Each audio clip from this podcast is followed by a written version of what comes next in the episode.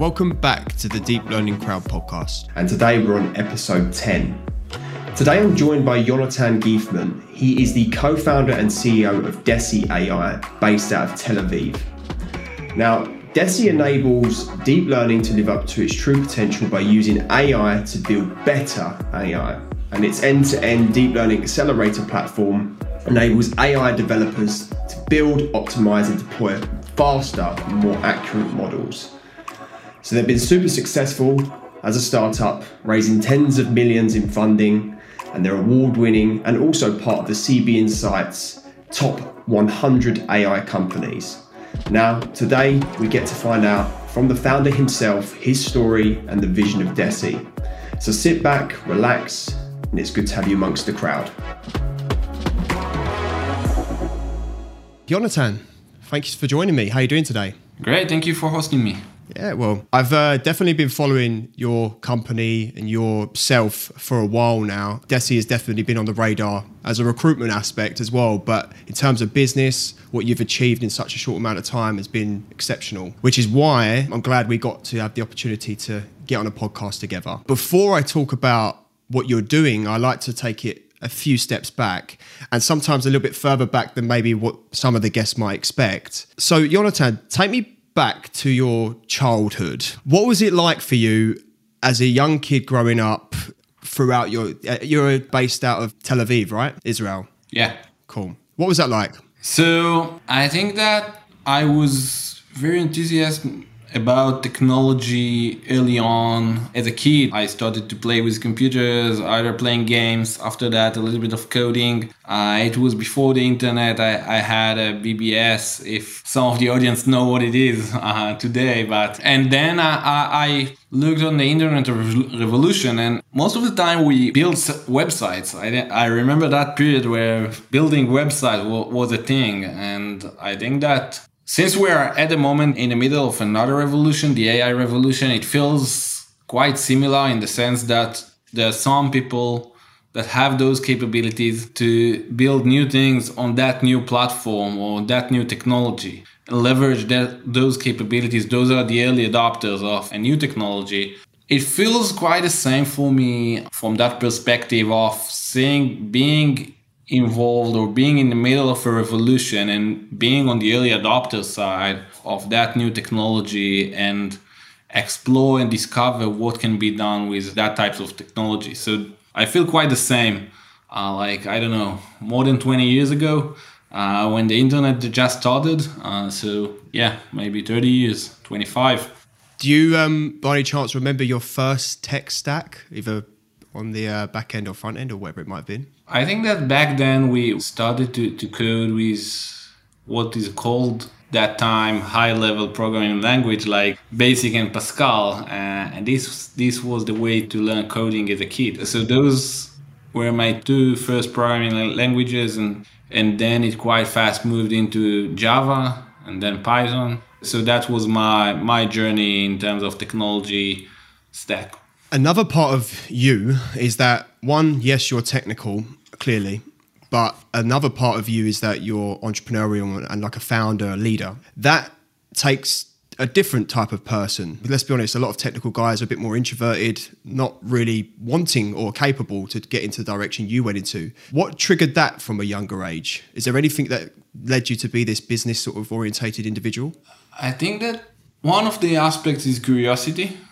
And you're not only curious about technology, but what you can do with that technology. And that kind of put the ground of being an entrepreneur, trying to discover what you can do with your skills, with your capabilities, with the technology that you're building. And the second thing is being surrounded by a lot of people along my journey, either as a kid and in my studies at the Technion, that working and collaborating around technology with many people like doing in academia is something that brings you to a point where you want to build something together with a team to some audience, to some customer base. And that you're not only looking from a technological solution point, but also what is the impact of that technology and on who. So I think that was for me, the combination of, on one side, building innovative technology, on the other side, thinking beyond that technology of what can be achieved with that technology, what people can do with that technology, and how to build a business around that technology. So that kind of completing one of each other in order to build a startup. And this was the early days of building those curiosity and capabilities of taking that technological skills into making impact. So you obviously had a very good academic background. You got your PhD in computer science in Israel. How did you get from there to what led you to the path to becoming the founder of Deci? That's a good question. I think that I worked on deep learning technology and AI along my PhD between 2015 and 2019. And that was quite the early days of deep learning. And it was really hard to build deep learning models at that time. You needed a lot of compute, not as you need today, because the model become larger since then, but GPUs wasn't so available and accessible like today in the cloud or other aspects. So we had our own servers also in terms of how to build, in terms of programming language and skills. We didn't have Python at the beginning running deep learning. We built deep learning in Lua. So at the beginning, it was really hard to build deep learning, to leverage those GPUs in order to train those models.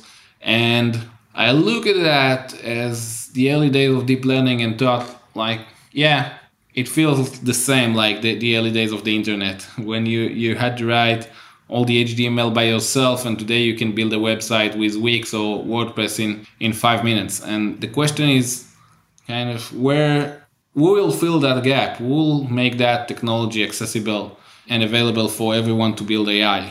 So it won't be like Wix, but having a step towards making that technology easily accessible and available for more people that don't necessarily have a PhD is something that I looked in the early days of the PhD. How can we do that after the PhD? And then I traveled to Google.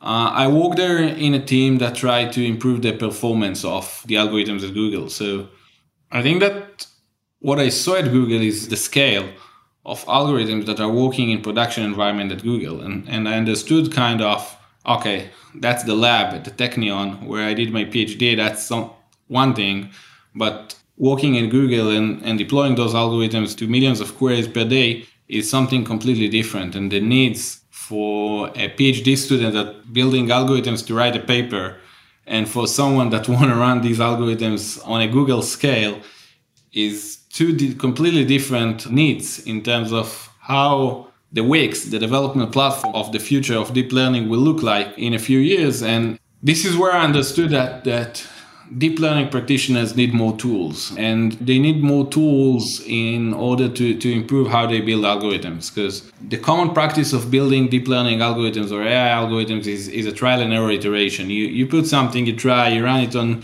few days of GPU, you see the accuracy, and then you manipulate a little bit, you change a little bit, train it again, and this is how you do trial and error iterations until you converge to a model that suits your needs in terms of how much it's accurate, what is the runtime of that model, etc. And the idea is that you don't need that trial and error iteration, because someone can do it for you in much clever way in the model design phase, and you can build models in a different approach. Like, you don't need to code a PHP code in order to build a website today. So you can bring those requirements to some system, and that system will generate the neural architecture, the model for you, and then you'll train it on your data, etc.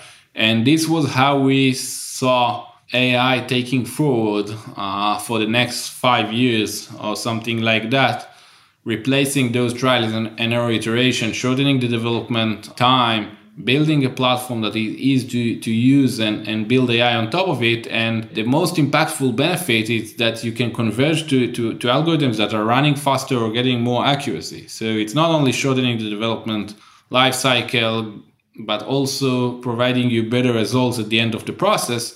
And this is what we saw on how to build Deci. Deci is a deep learning development platform that helps practitioners and data scientists to build models to get better performance or better runtime for their models in production. And we're helping large organizations to build AI and getting to better models faster. Well, just before we go heavily into that, why did you, of all people, yes, you're very educated and you're a great PhD, very relevant, of course. Why did you decide to go with this and fill this gap in the market? Why did you decide to do that? That's a good question. I felt it like a mission that I must do. Like it was something that I felt that I'm in great position to do. That will be interesting, challenging, and I was able to bring great team together to do that. And that was the last factor, like do it with great team together. So all of these connected together into founding Deci. And who is the founders? Is it just yourself or has you got some partners as well?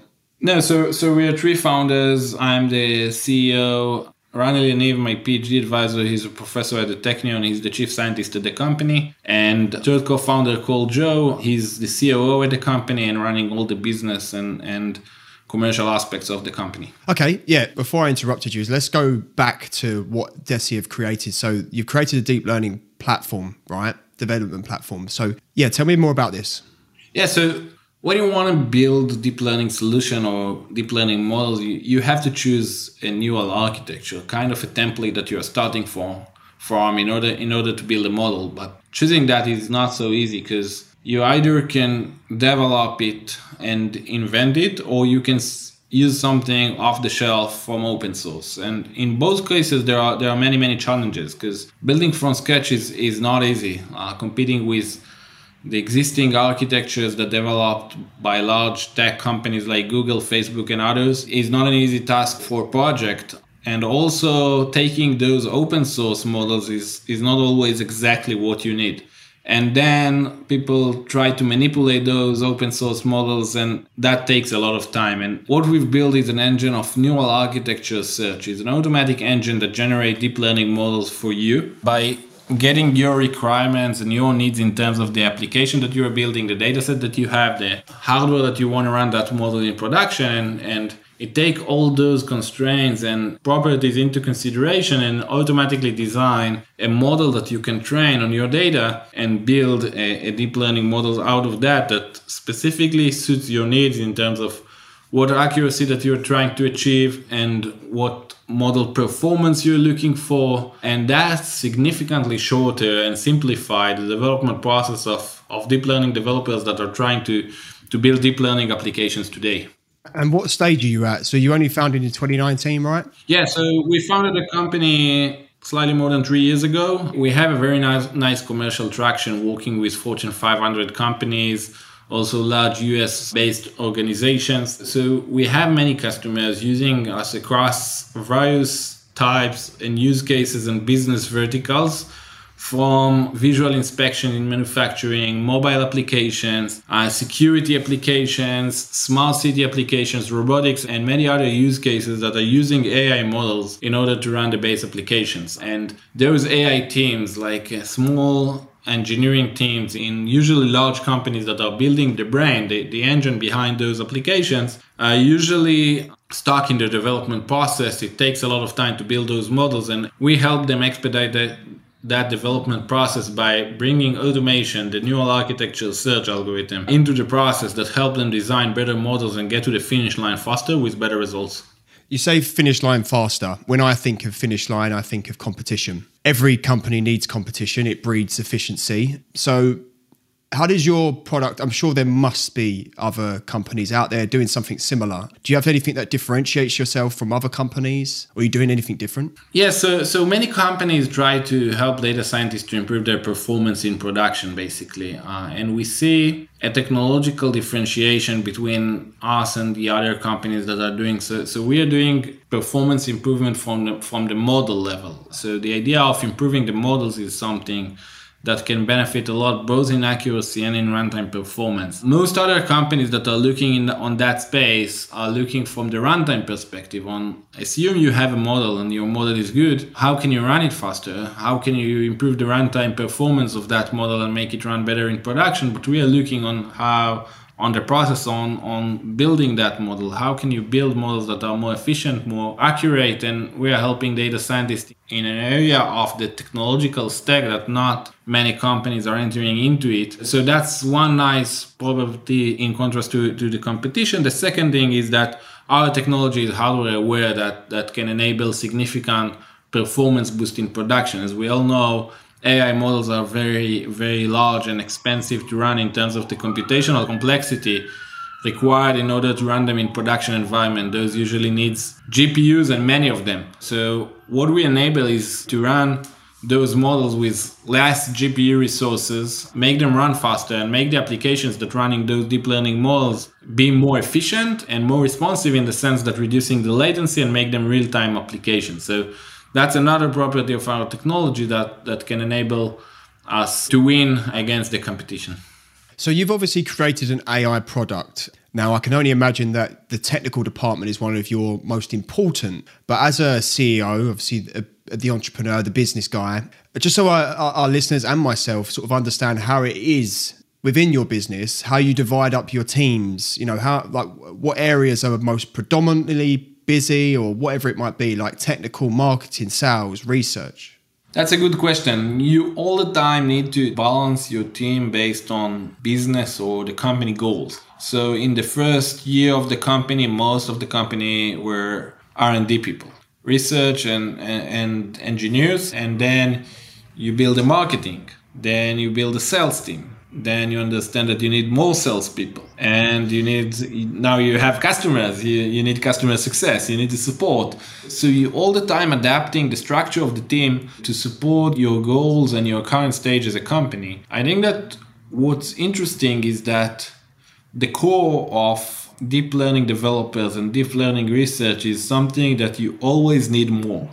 Those teams are expanding all the time. We all the time have more features to deliver, more things to build, more research to do in order to improve our technology, to improve our products. So this is something that I feel that we need all the time. So yeah, and also about that, it's the most complicated role to fill in the company, in my perspective, because deep learning is a new paradigm, and as a new paradigm, you get that there's not a lot of talent pool to choose from for technologies that are relatively new, especially when you talk about senior developers and researchers that have 3 to 5 years of a technology experience in a technology field that exists for 8 years or something like that. So a lot of people entered into AI in the last 1, 2, or 3 years, but if you're looking for people with 5 or more years of experience, or people that have done PhD in the field, then you remain with a very limited pool of people. So that's interesting when you want to build innovative companies in new areas of technology. One of the challenges is hiring experienced people in that field. Yeah, I can certainly agree with that, because obviously I'm a recruiter as my actual business. And yeah, I fully understand finding these people with the years of experience is hard. You know, the talent pool is very short, but I guess that's why people like myself are paid to do so at sometimes. So let's talk a bit about how it's been for the first 3 odd years as founder. So how has it been being an entrepreneur, founding your own AI company? How's it been for you? So I think that as a founder, you need to wear a lot of hats. You're starting from a developer, then you turn into a product manager, then into a recruiter. You have to find how to expand your team. Then become the part when you hire people to manage departments in the company. And I think that in that area, what's interesting is how you fill those roles and bring people that are the best in every area. So you have a management layer at that point in time. And then the job become different, more about strategy, where you want to take the company, how you read the market, what are the trends, what you're missing as a company, how can you improve the performance of the company. So you start with wearing many hats and being not as good as you want in everything. And then you try to hire the best people you can to fill those roles better than you. And then you are thinking about the next thing, doing the next thing, the next technology innovation for the company, the next feature for the product, etc. So I think that you need to be very adaptive in the sense that roles that you can fill, things that you can do in the company, and how fast you can switch between tasks and concepts and things that you have to do. So those are the main characteristics of an early stage founder in my perspective. What is so difficult about getting culture right? Because you've got about, how many employees you got now? 60. The bigger it gets, the harder it gets, they say, because you've got more heads to manage and different people, diversity, etc. How have you been getting on with culture? Let me ask you that. That's a good question. I think that from the first day, we felt that this is something that is very important for the company. I think that the culture in our stage of the 60 people is mainly dominated by who are the first 20 people that you hired and who are the managers that you bring on board. You can't impact or control the culture as a founder.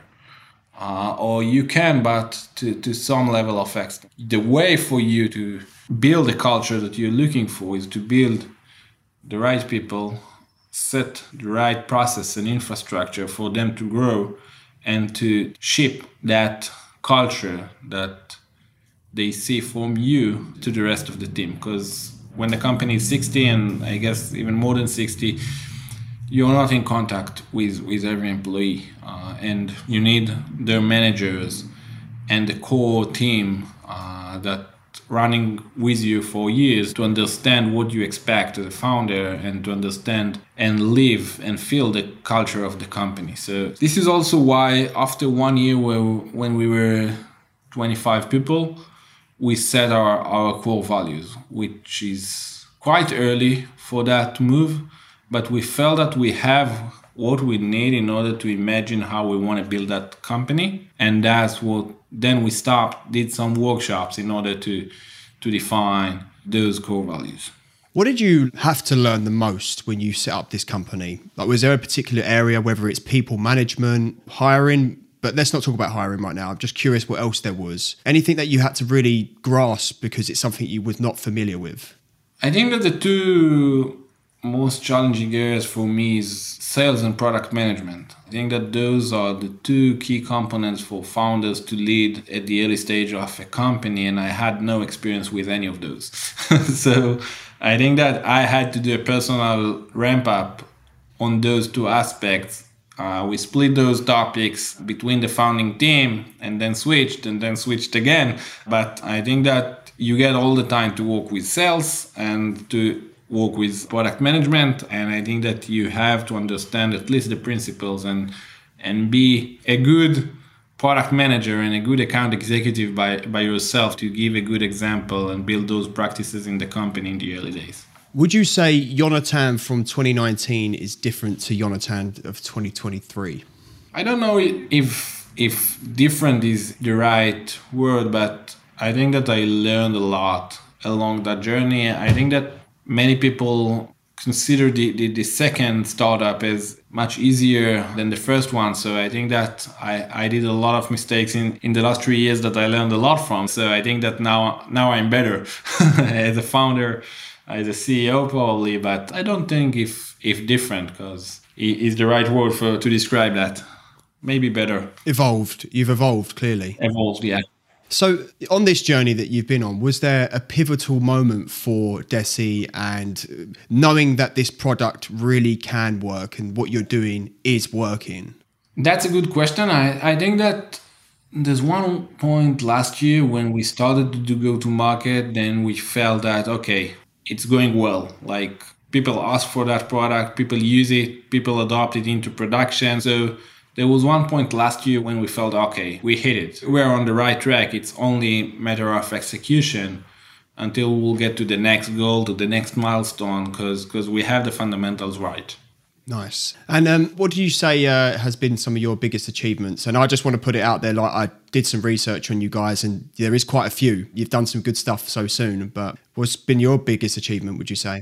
I think that there are several fronts. I think that one of the two main achievements in my perspective is one of them is the team that we were able to build and a research and engineering perspective, but not only. Like the entire team is very strong, very connected together and working as a team. So that's one very significant achievement that I feel about the company. The second one is the technology that we have. We're seeing time after time how the technology gives a significant impact to the customer's use cases. And that's something that is very nice to see. And we have the, you know, those standard achievements that everyone has, like being nominated on the list of most promising Israeli startups and CB Insights and some other lists. But I think that those are not like what you feel from the inside about the real achievements. The real achievements is building a team, building a product, building a technology, seeing your product adopted in very large companies. That's the main achievement that feels so well to see that happening. I love that. Well, of course, the achievement of, for example, CB Insights, I think that is when I first saw Deci. I think it was 2021. That's when I first visually got a call of your logo. And then I think I started following you or something like that. But you're right. It's not always about the external achievements that other people see. It's more about what you've been built internally. And you would only really feel that, or the people involved would only really feel that, which is why I love it. And that's another thing that leads me on to a bit more about mindset now, because what you've done requires a lot of hard work, but more importantly, it's the mindset, the motivators. So for you, Yonatan, what motivates you to get out of bed in the morning now?